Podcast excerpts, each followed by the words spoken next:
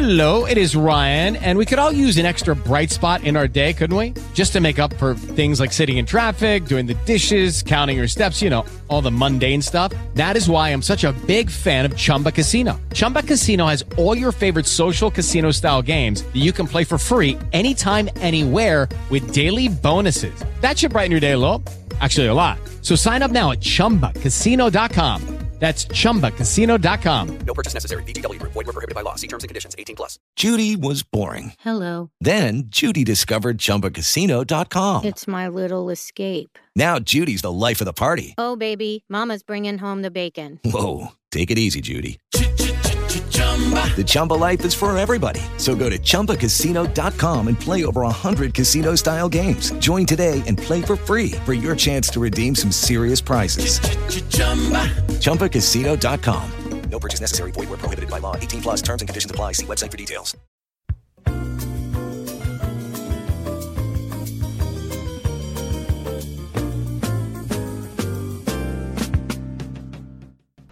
Olá, meu povo! Muito bom dia, boa tarde, boa noite. Sejam bem-vindos ao nosso segundo episódio do Papo Epistemológico, o podcast que busca acender as suas bases epistemológicas da sua pesquisa de mestrado ou doutorado. Eu sou Léo Silva, sou doutorando do PPGE, do Programa de Pós-Graduação em Educação da Universidade Federal de Mato Grosso, e junto com os meus colegas hoje, a gente vai abordar, continuando os principais epistemólogos aí da Idade Moderna e da Idade Pós-Moderna agora. Então hoje a gente vai abordar oito autores, eu vou dividir esse episódio em dois blocos contendo quatro autores. Então hoje a gente vai discutir sobre Augusto Comte, Karl Marx, né? Ainda mais Karl Marx que nos dias de hoje, né? Todo mundo fica falando da educação marxista, que é um problema. A gente vai discutir isso também. Vygotsky, Bourdieu, Paulo Freire também, que é, é muito rechaçado nos dias de hoje, sendo que muitas pessoas nem chegaram a ler os postulados de Freire. Gaston Bachelard, Piaget e Karl Popper. Então vou dividir em dois blocos contendo quatro, quatro autores. Os meus colegas vão discutir, vão trazer as contribuições deles. Eu espero que vocês se divirtam ouvindo esse podcast enquanto tá aí ouvindo dentro do carro, que tá fazendo sua pesquisa aí de mestrado, de doutorado, enquanto você está trabalhando a sua base epistemológica junto com o seu orientador, tá bom? Então, vamos lá, hoje a gente começa aí, vai ser um episódio um pouquinho mais puxado, nós vamos trazer oito autores, eu espero que vocês aproveitem esse material. Um forte abraço e a gente volta discutindo entre esses autores.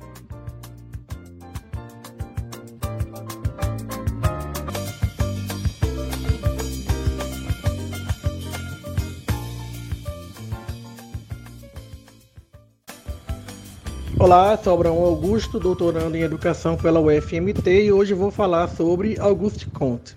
Nascido em Montpellier, na França, em 1798, Auguste Comte desenvolveu sua filosofia e seus estudos sociais no contexto pós-Revolução Francesa, pós-primeira fase da Revolução Industrial e no contexto de surgimento da ciência moderna. Auguste Comte considerava a estrutura social do momento em que vivia marcada pela desordem. O pensador afirmava que a sociedade encontrava-se em ebulição e em completo caos. Para que o estado de confusão e desordem acabasse, Comte defendia que era necessário estudar essa nova sociedade a partir do uso de fundamentos da razão. Comte propôs um, um modelo racional para colaborar com a mudança no pensamento social e, a partir daí, criou a filosofia positiva. Por pensar em um novo modelo de observação e interpretação das relações sociais, Auguste Comte é considerado um dos precursores da sociologia e seus trabalhos sobre a nova ordem social influenciaram a obra do sociólogo M. Durkheim. Comte e o positivismo. Positivismo. A filosofia positivista adota critérios racionais, históricos e sistemáticos, para entender as transformações sociais. Sendo assim, o uso exclusivo de elementos religiosos e naturais deve ser descartado por aqueles que desejam pensar a nova sociedade pós-Revolução Francesa. A partir desse novo modelo de pensamento, é possível propor mudanças que gerem a ordem e coesão social.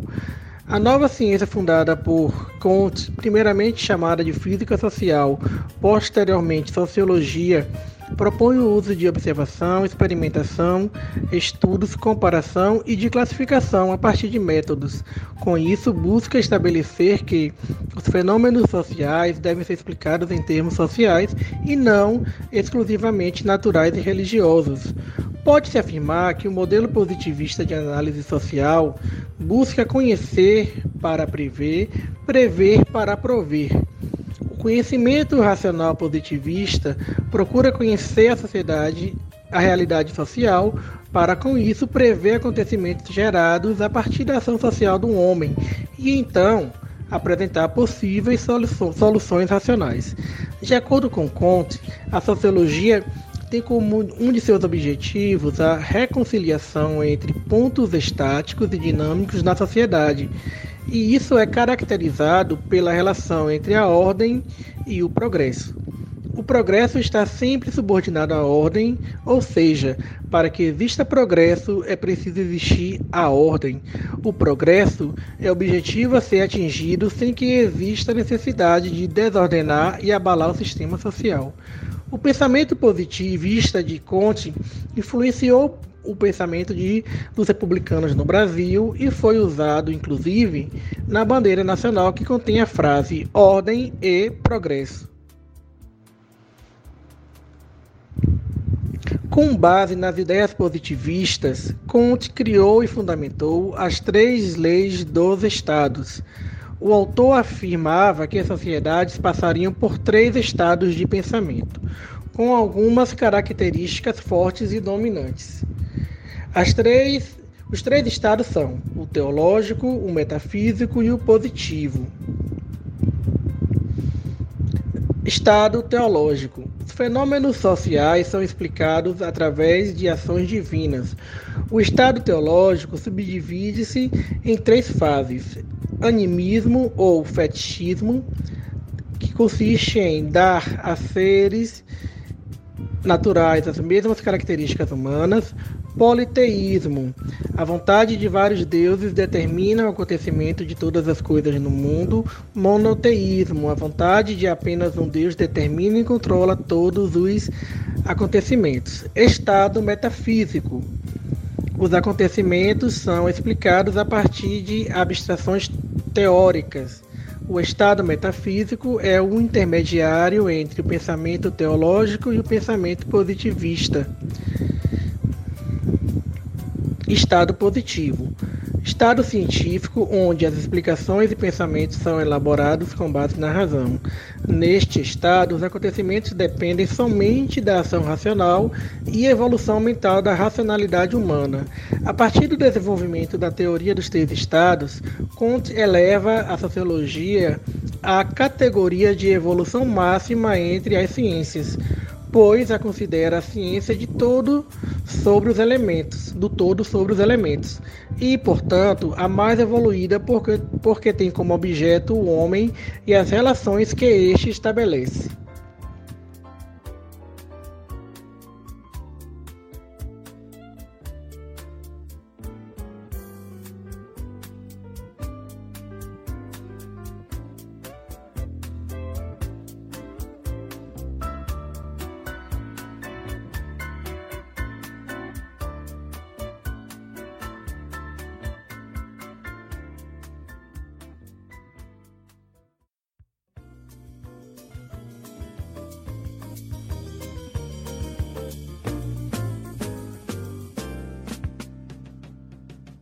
Olá, meu povo, muito bom dia, boa tarde, boa noite. Eu sou o professor Léo Silva e hoje eu trago a minha contribuição para o podcast sobre o Vygotsky. Tá, mas o Vygotsky a gente chega a estudar lá na graduação, a gente estuda aqui na pós, a gente discute as teorias que ele traz desde aí, né, o século XX, Mas o que, que Vygotsky vai trabalhar, né? Que a gente tem que lembrar de Vygotsky. Vygotsky vai discutir sobre o desenvolvimento e o aprendizado. Quem que vem primeiro? Se a criança se desenvolve primeiro para depois aprender ou ela aprende primeiro para depois se desenvolver, né? Aquele quem vem primeiro, ovo ou a galinha? E quando a gente traz Vygotsky, a gente tem que pensar sempre na linguagem, né? O que é a linguagem, né? O que é a consciência para Vygotsky? Para Vygotsky, a consciência se reflete na palavra, como um sol na gota d'água. A palavra está para o consciente como o pequeno mundo está para o grande mundo, assim como a célula viva está para o organismo, assim como o átomo está para o cosmo. A palavra é o pequeno mundo da consciência. A palavra consciente é o microcosmo da consciência humana. Então, quando a gente discute Vygotsky, a gente discute a linguagem, interação. E para a gente começar a abordar, é indispensável pensar no contexto histórico. Uma vez que o Vygotsky é russo e ele vive, por mais que viveu aí pouco tempo, né? Morreu aí na base dos 30 anos, 30 até 35 anos, ele viveu a primeira Revolução Russa, ele viu a Revolução Socialista liderada por Vladimir Ilyich começar a se a crescer, a se expandir aí na Rússia, né? E aí, nesse contexto histórico, a Rússia passava por um estado lastimado de fome, de analfabetismo e de violência. E pensando na base da teoria marxista, já que a teoria marxista propunhava uma nova sociedade, construir um novo olhar para a ciência, Vygotsky pensa nisso para educação, tá bom? Também divergindo aí do materialismo dialético que a gente estudou no episódio passado. Então, o Vygotsky si, ele nasce em 17 de novembro de 1896 e ele falece aos 38 anos devido a complicações de uma tuberculose. Vygotsky não, não frequenta a escola primária. Ele termina o ginásio aos 17 anos em 1913 com medalha de ouro e ele ingressa para o curso de medicina em Moscou. Depois ele se transfere para a faculdade de Direito, se matricula na Universidade Popular em Moscou, se dedicando à literatura. E aí ele começa a trazer os estudos dele em cima aí, né, vivendo com a revolução de a revolução russa, tá bom? E uma coisa que vale lembrar de Vygotsky é que a maioria dos escritos dele foram feitos pós-mortem, porque ele se dedicou à educação no tempo que ele estava fazendo o tratamento para pneumonia aí, né, para tuberculose, porque ele morre por problemas pulmonares. Ele recebe influência de Spinoza, de Adler, de Koffa, de Lewin, de Marx e Engels, principalmente, Piaget, tanto que ele e Piaget nasceram no mesmo ano, né? mas o Vygotsky, escreve é, bem mais cedo. E ele deixou um legado muito grande para Brunner, Leontiev, Luria, Kay e Kohler também. Ótimo! Mas quando a gente fala de Vygotsky, o que a gente tem que pensar nas obras dele, né? Quando a gente fala de Vygotsky, a gente tem que lembrar aí da formação social, social da mente, a psicologia pedagógica, a linguagem, desenvolvimento e aprendizagem, a construção do pensamento e linguagem, a transformação socialista do homem. Então, ponto de partida para entender a teoria de Vygotsky, a gente perceber que as mudanças históricas que a sociedade vivia lá naquela época, na Revolução Russa, junto com a mudança na vida material, então, de um mesmo modo, a mudança histórica e a mudança na vida material do sujeito moldam, muda a natureza humana. E por isso que a gente fala que essa é a corrente cognitivista ou teoria sociocultural, enfatizando então na escola o processo de cognição, ou seja, a pessoa ela atribui significados na realidade que ela se encontra através do processo de compreensão, de transformação, de armazenamento e uso da informação. Envolvido nessa cognição, fazem, moldam esse processo mental. Essa é a teoria vigotskiana, a teoria histórico-cultural. Então, para Vygotsky, com ênfase na linguagem, vai explicar a aprendizagem e o desenvolvimento humano como fenômenos mediados semioticamente. Por isso que a gente fala que é uma corrente socio-interacionista, socioconstrutivista, porque os fenômenos psicológicos são sociais. As relações sociais são mediadas por sistemas simbólicos. A relação do homem com o mundo, ela é mediada, ela é construída através de instrumentos externos que a gente pode utilizar, que a gente vê que é concreto, e os internos, que são significados, né, que são signos para o homem. Então, por isso, o desenvolvimento cognitivo para Vygotsky é o que separa o ser humano, o homem sapiens, dos outros animais. Porque o desenvolvimento cognitivo ele ocorre no contexto social, no contexto histórico, no contexto cultural. Então, esse desenvolvimento se dá através de processos mentais superiores, dos instrumentos e uns signos que vão mediar, por conta que o homem é um animal pensante. Então, é um método genético experimental. Logo, para Vygotsky, o uso da linguagem é social, porque a linguagem ela é gerada na relação um com o outro. A linguagem, então, ela é vista como um meio de viabilizar a interação social, como um meio de gerenciar a atividade mental. Então, para a linguagem, a gente precisa observar dois aspectos: o aspecto interno e o aspecto externo. Então, observando esses dois aspectos, para Vygotsky, a linguagem e o pensamento tem que ser dado, dado o ênfase no processo, na trajetória, no caminho e não no produto.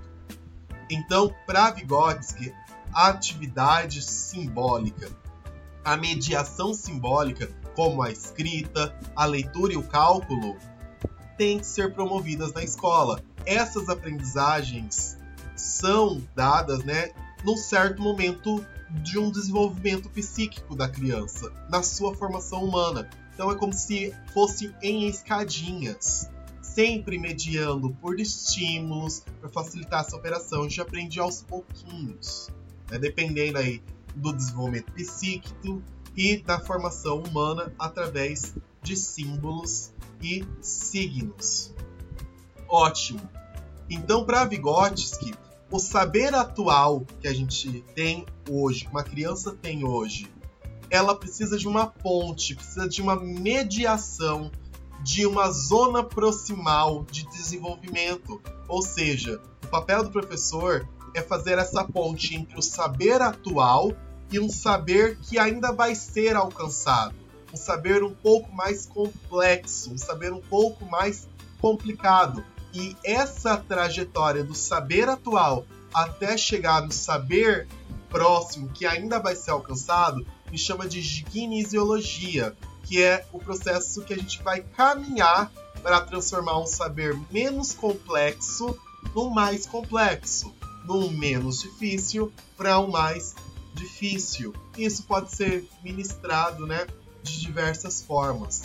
Tanto que Vygotsky ainda é utilizado até os dias de hoje com a BNCC, através dos eixos estruturantes e dos direitos de aprendizagem, do direito de convivência. Então, logo, para Vygotsky, ninguém aprende sozinho. Ninguém aprende sozinho. Um aprende com o outro. Eu vou aprender epistemologia com o outro.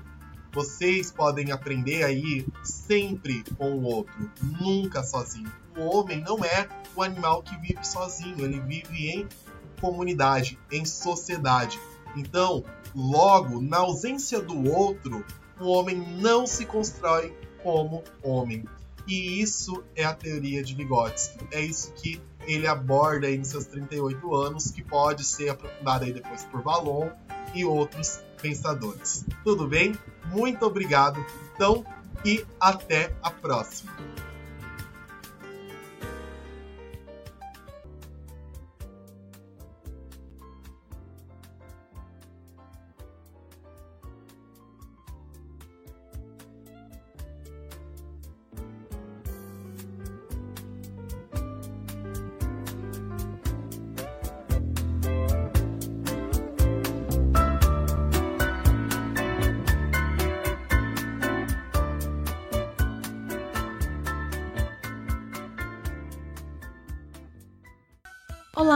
Meu nome é Leige Roselli e hoje irei falar um pouquinho sobre o epistemólogo Pierre Bourdieu.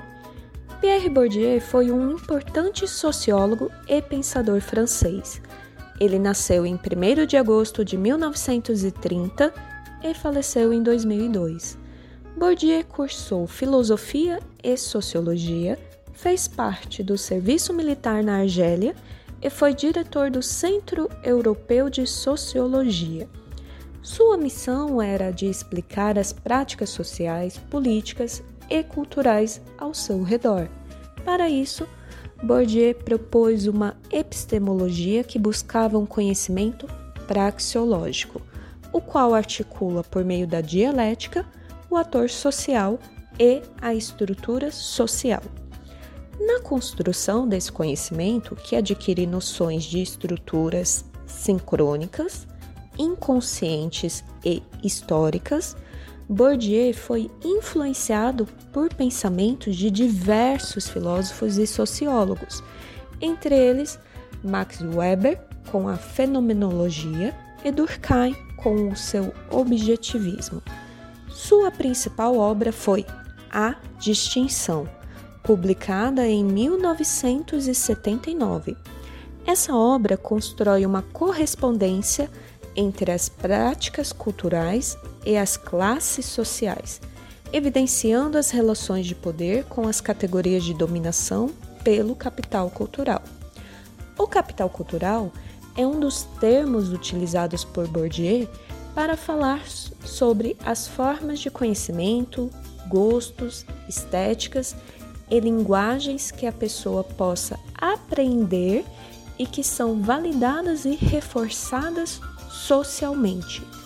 O autor cita outras formas de capital, sendo o econômico, social e simbólico.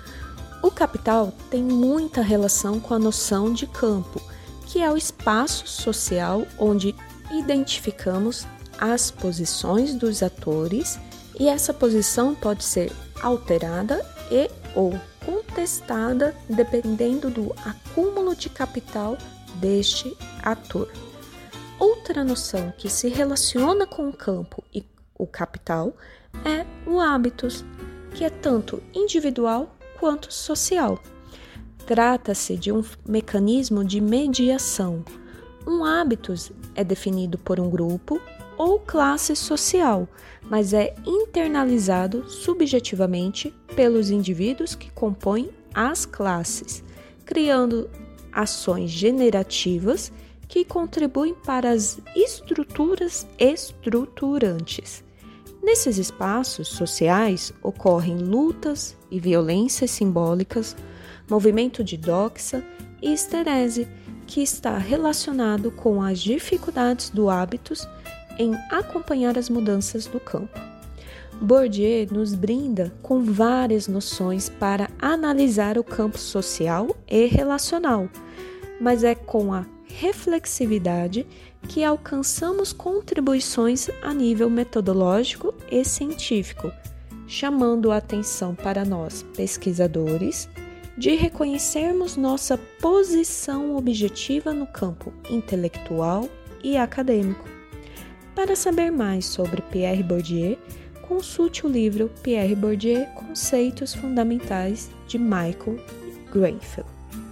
Um abraço e tchau, tchau!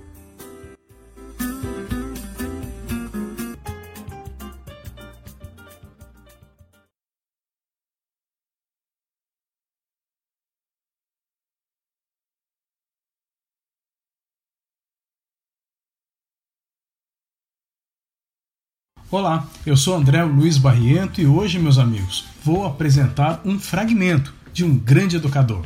Paulo Freire nasceu em Recife, Pernambuco, 100 anos atrás. Aos 10 anos, mudou-se para o município vizinho, Jaboatão dos Guararapes. Nesse tempo, ele entrou para a escola. Depois perdeu o pai e, para continuar os estudos, a mãe dele conseguiu com o diretor do colégio Oswaldo Cruz que concedesse matrícula gratuita, transformando-o em auxiliar de disciplina e depois professor de língua portuguesa. Assim nascia o Educador Educando, uma das principais marcas de Paulo Freire. Freire entrou para a Universidade do Recife em 1943 para cursar a faculdade de Direito. Apesar disso, nunca exerceu a profissão jurídica e preferiu trabalhar como professor numa escola de segundo grau, lecionando língua portuguesa. Em 1947, foi diretor superintendente do recém-criado SESI. Nesse período, percebeu que o processo pedagógico era mais eficiente se fosse realizado em diálogo com os alunos e suas famílias o que ficou marcado em suas obras como processo dialógico. Foi convidado pelo prefeito de Recife para realizar um projeto de alfabetização e posteriormente pelo governador do Rio Grande do Norte. Foi no município de Angicos que ocorreu o experimento mais conhecido de alfabetização cerca de 300 pessoas foram alfabetizadas em 40 horas. O presidente João Goulart decretou o Plano Nacional de Alfabetização e Freire tinha a missão de alfabetizar 5 milhões de pessoas com o seu método. O lançamento seria no dia 13 de maio de 1964, mas a gente sabe o que aconteceu no dia 1 de abril o golpe militar. O PNA foi extinto e Paulo Freire acabou preso. Partiu para a Bolívia, mas logo o país também sofreu um golpe militar. Exilado, viveu no Chile, nos Estados Unidos e na Suíça. Participou de instituições que promoviam a justiça social na Itália, Suíça e na África. Em 1979, Paulo Freire volta ao Brasil com a ajuda de Dom Paulo Evaristo Armes. Passou a dar aulas na PUC e Unicamp Participou de várias entidades, ajudou a fundar o Partido dos Trabalhadores, participou das marchas pela Direta Já. Em 1988, com a promulgação da Constituição Federal, políticos de esquerda venceram em diversas capitais pelo país. Luiz Erundina venceu em São Paulo e chamou Paulo Freire para ser secretário de Educação na capital paulista. Freire escreveu 20 obras como autor único e mais 13 em coautoria. A mais conhecida delas é Pedagogia do Oprimido, escrita ainda no exílio, enquanto Freire estava no Chile, em 1968.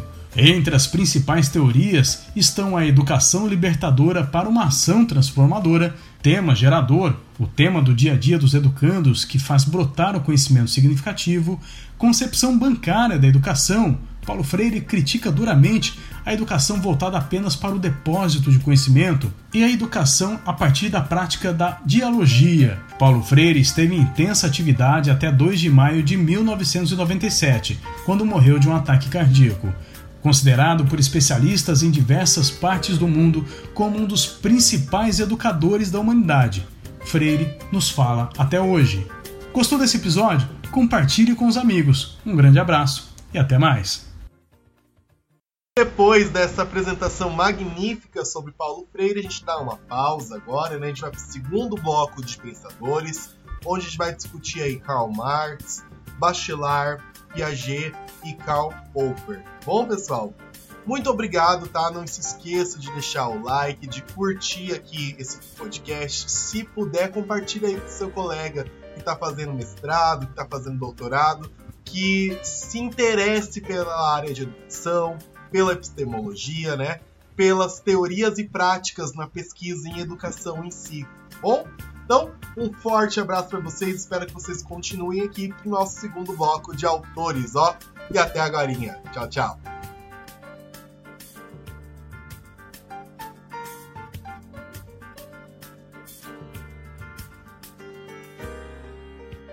Olá, pessoal.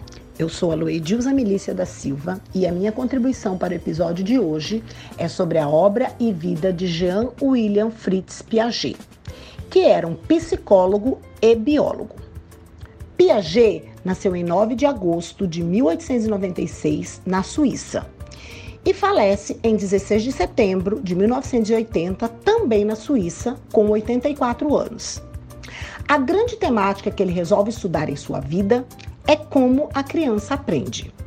Mas antes da gente falar das teorias de Piaget, vamos conhecer um pouquinho sobre a sua vida. Piaget era o terceiro filho de Arthur Piaget, um professor e doutor da língua e literatura medieval, e de Rebecca Suzanne, uma das primeiras socialistas da Suíça. Piaget, desde criança, gostava muito de observar a natureza. Por isso, com 10 anos, ele publica o seu primeiro artigo relacionado à observação de um pardal albino no parque da sua cidade. Piaget faz curso de graduação, pós-graduação e doutorado na área de biologia. Mas logo após ele formar-se, começa a se interessar por psicologia e psicanálise, aonde aprofunda os seus estudos. Com 28 anos de idade, Piaget casa com uma das suas assistentes, com quem vem a ter três filhos. E é a partir dos estudos e das observações dos seus filhos e de outras crianças que ele resolve desenvolver a sua teoria. Mas a pergunta é a seguinte: por que Piaget quer desenvolver uma teoria? Porque, segundo ele, as teorias que existiam na época não condiziam com o que ele observava. As duas teorias mais conhecidas na época eram o inatismo, que dizia que as crianças nasciam como uma tábula rasa e bastaria apenas ouvir o que os adultos tinham a dizer para que elas aprendessem. Já o behaviorismo dizia que a criança aprendia por repetição. Porém, na prática, não era isso. Então, Piaget resolve desenvolver a sua teoria da equilibração para ele, a aprendizagem ocorre através da equilibração, desequilíbrio, assimilação e acomodação. Segundo ele, a aprendizagem ocorre como novas experiências e novos estímulos, ou seja, ela ocorre com desequilíbrio, quando a criança é exposta a algo que ela não conhece. E Piaget não acredita no erro. O erro para ele é apenas um estágio da aprendizagem. Ele busca investigar como o sujeito passa de um conhecimento mais simples para o conhecimento mais complexo. Por isso, sua teoria é chamada de epistemologia genética, psicogenética ou construtivista. Piaget também desenvolve a teoria cognitiva, onde propõe a existência de quatro estágios de desenvolvimento no ser humano. O primeiro estágio, segundo ele, é o sensório motor, que vai de 0 a 24 meses. Como o próprio nome já diz, a criança aprende através do pegar, do sensorial e através do andar. O segundo estágio é o pré-operatório, que vai dos 2 aos 7 anos. Esse estágio coincide com a fase pré-escolar. O terceiro estágio é o operatório concreto, que vai dos 7 aos 11 anos, onde surge a capacidade de fazer análises lógicas. O quarto estágio é operatório, formal ou abstrato, a partir dos 12 anos. Segundo ele, a partir daí, a criança passa a fazer operações intelectuais completas. Segundo Piaget, esses estágios não são fixos, porque eles variam de criança para criança, variam também com a hereditariedade e com as influências externas. A grande influência de Piaget na educação é que, para ele, a criança só pode aprender aquilo para qual está preparada a assimilar. E ao professor caberia aperfeiçoar o processo de descoberta dos alunos. Piaget escreveu várias obras. As principais são A Linguagem e o Pensamento da Criança, O Raciocínio da Criança e A Representação do Mundo da Criança. Ele recebeu influência e influenciou vários epistemólogos. Recebeu influência como de Jung e de Immanuel Kant. Influenciou Vygotsky e Gardner. Até hoje, as teorias de Piaget são utilizadas em diversas partes do mundo, apesar de ser também contestadas em outras. Então, pessoal, por hoje é essa nossa contribuição. Até o próximo episódio.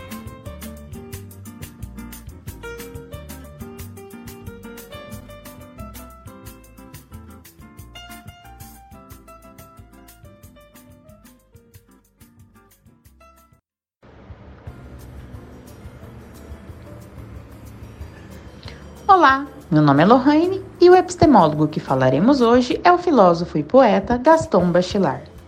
Bachelard nasceu na França no ano de 1884 e faleceu em 1962, vivenciando a intensa e revolucionária virada do século XIX para o século XX.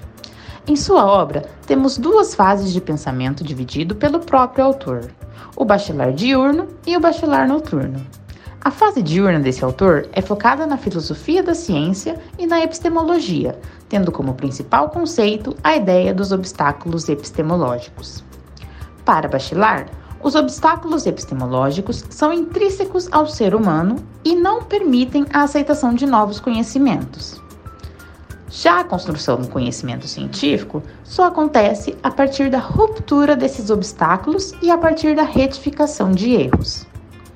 Gaston Bachelard fala também que o saber científico nunca é fechado e estático, mas sim um conhecimento aberto e dinâmico.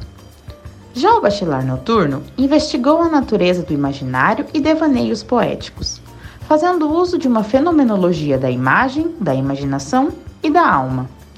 Mas vale lembrar que a vertente epistemológica e a vertente poética desse autor não são contrárias e desconexas entre si, e sim duas vias que se complementam.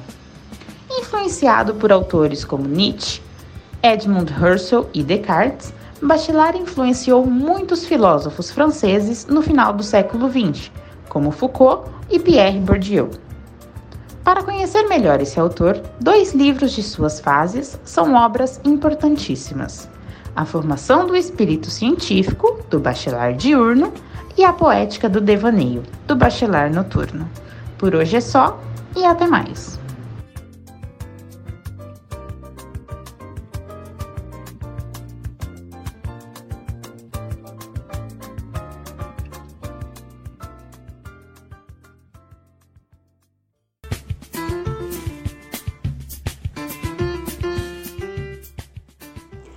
Olá, eu me chamo Tamara e hoje vou falar um pouquinho sobre Karl Marx e sua trajetória como filósofo. Marx, um dos maiores filósofos da história, nasceu em Trèveris, ao sul da Prússia, que hoje conhecemos como Alemanha, viveu de 1818 a 1883 e foi considerado historiador, economista, jornalista, político, sociólogo, filósofo, um revolucionário elogiado, mas também muito criticado. Importante destacar que o século XIX foi um século de grande desenvolvimento do capitalismo e de mudanças radicais no mundo. Assistiu-se nesse período à expansão e ao crescimento das forças produtivas da economia e, portanto, da riqueza associados ao imenso avanço da ciência. Da mesma forma, cresce também a classe trabalhadora, em número, pobreza e em consciência política. De modo geral, percebe-se neste momento trabalhadores lutando por transformações de cunho socialista, enquanto a burguesia e as classes médias procuravam uma solução menos radical. Foi nesse contexto que Marx viveu e desenvolveu seu pensamento. Iniciou a faculdade de Direito, mas acabou se transferindo para o curso de Filosofia no qual doutorou-se. Foi aí que conheceu as teorias de Hegel, talvez sua maior referência, e seus seguidores, os hegelianos de esquerda, considerados críticos das questões sociais, políticas vivenciadas no início da modernidade. Para Marx, o pensamento idealista não era crítico o suficiente e, além de criticá-lo, vai em busca de um método para transformar a realidade daquele período.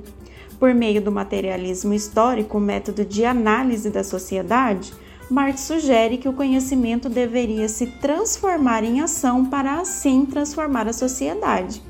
Em parceria com seu grande amigo Friedrich Engels, Marx cria o conceito de mais-valia, que consiste numa forma de interpretação do lucro.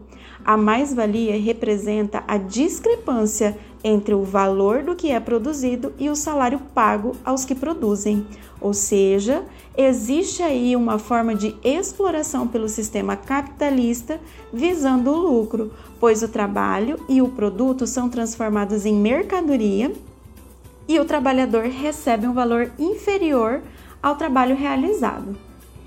Observa-se, portanto, segundo Marx, uma luta de classes, onde a burguesia é a dona e detentora dos meios de produção, enquanto o proletariado está sujeito às suas imposições. Desse modo, ocupam posições diferentes, têm interesses diferentes, são opostas, porém dependentes umas das outras. É nessa força que a burguesia exerce sobre o proletariado que Marx propõe transformação por meio de suas teorias, chegando assim ao comunismo, onde essas forças se igualariam. Para Marx, o trabalho é uma atividade realizada pelo homem para sua existência, sobrevivência, onde sua prática é empregada para produzir o seu sustento. Essas discussões fazem com que esse epistemólogo seja tão lembrado nos dias atuais. Por hoje é isso. Para mais detalhes sobre a produção de Marx, consulte suas obras, como O Capital e o Manifesto do Partido Comunista, pois, mesmo para criticar, precisamos de embasamento teórico. Até mais!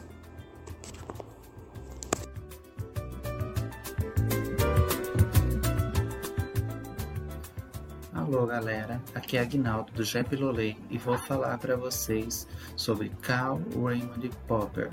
Popper nasceu em 1902 em Viena, na Áustria, e faleceu em 1994. Ele estudou filosofia, física, matemática e, por isso, é considerado um dos maiores filósofos da ciência do século XX, pela importância da sua obra, principalmente por conta da obra A Lógica da Descoberta Científica, publicada em 1934, onde ele faz uma análise crítica do método científico e o progresso da ciência. Outras obras importantes de Popper são A Sociedade Aberta e Seus Inimigos, de 1945, e A Miséria do Historicismo. Popper recebeu influência de Kant, Platão, Hume e também influenciou autores importantes como Kuhn, Hayek, Hawking. Ele foi um crítico do positivismo e do neopositivismo, mais especificamente do Círculo de Viena. Ele rejeitava a metafísica e vai lançar mão de teorias que tinham a pretensão de análise totalitária da realidade, principalmente por conta do princípio da verificação.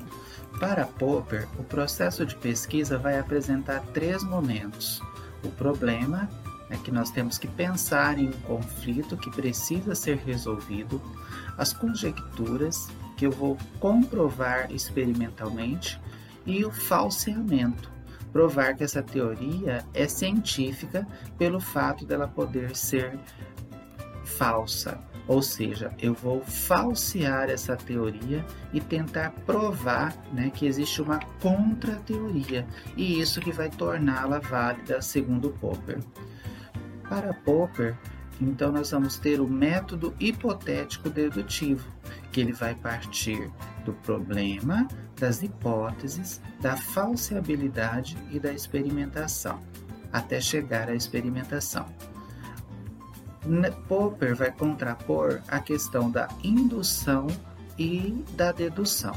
Nós já vimos que, pelo método indutivo, nós começamos a analisar uma série de acontecimentos que eles se repetem aleatoriamente e por isso concluímos uma verdade comum. Quem não ouviu falar né, do caso dos cisnes? Eu começo a observar né, que um cisne pousa no lago, esse cisne é branco. No segundo dia, vemos outro cisne branco. No terceiro dia, mais um cisne branco. No quarto dia, mais um cisne branco. Logo, eu chego à conclusão que todos os cisnes são brancos. Já no método dedutivo, nós vamos partir de uma especificidade para uma generalização. Né? Nós temos lá que todo mamífero tem coração. O gato é mamífero, nós vamos ter que o gato ele tem coração. A ciência para Popper, ela não começa pelo, pela observação. A observação ele chama de observantismo ou de um simples mito filosófico. A pesquisa científica para Popper, ela vai começar por problemas. Esses problemas eles podem ser práticos, né? aqueles que estudam um fato que vem acontecendo e nunca alguém pesquisou sobre, a, sobre ele e agora tenta provar, né, apresentar uma solução. Ou teóricos, né, uma teoria que tenta explicar algumas situações, mas não é capaz de explicar algumas nuances desse aspecto da realidade. Como resolver os problemas segundo Popper? Popper ele traz para gente que nós vamos resolver os problemas por meio da nossa imaginação. Vamos elaborar hipóteses para tentar provar através da experiência que esse problema tem né, uma possibilidade de solução. Popper ele lança né, aqui um desafio aos cientistas de provar as hipóteses que possam ser falsas de acordo com a realidade o que nós chamamos né, de falseabilidade. Resumindo, né, a experiência para Popper vai ter né, o critério de comprovar as teorias. Nós temos uma teoria né, que pode ser falsa ou verdadeira. Uma teoria que é falsa, ela não resiste, ela vai propor né, uma nova teoria. Uma teoria que é verdadeira, que resiste, ela sofre aí o controle empírico.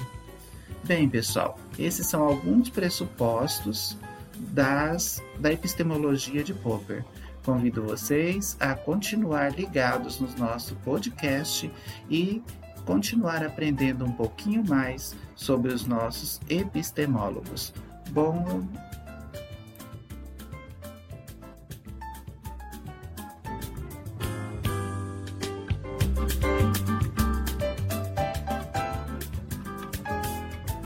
fechamos mais um episódio do Papo Epistemológico, meu povo. Eu espero que vocês tenham gostado desse episódio, né? Que foi um episódio um pouquinho mais pesado, mas espero que realmente a sua pesquisa de mestrado, de doutorado, seja alavancada, né? Que seja melhorada a partir desse podcast, por que não? E claro que a gente está sempre aberto para dúvidas, para sugestões, para comentários, tá bom? Muito obrigado por ter ouvido a gente até aqui. espero que vocês aprendam e se divirtam o tão quanto a gente se diverte e aprende aqui gravando para vocês. Um forte abraço e até semana que vem com o episódio número 3, pessoal. Forte abraço e uma excelente semana para vocês.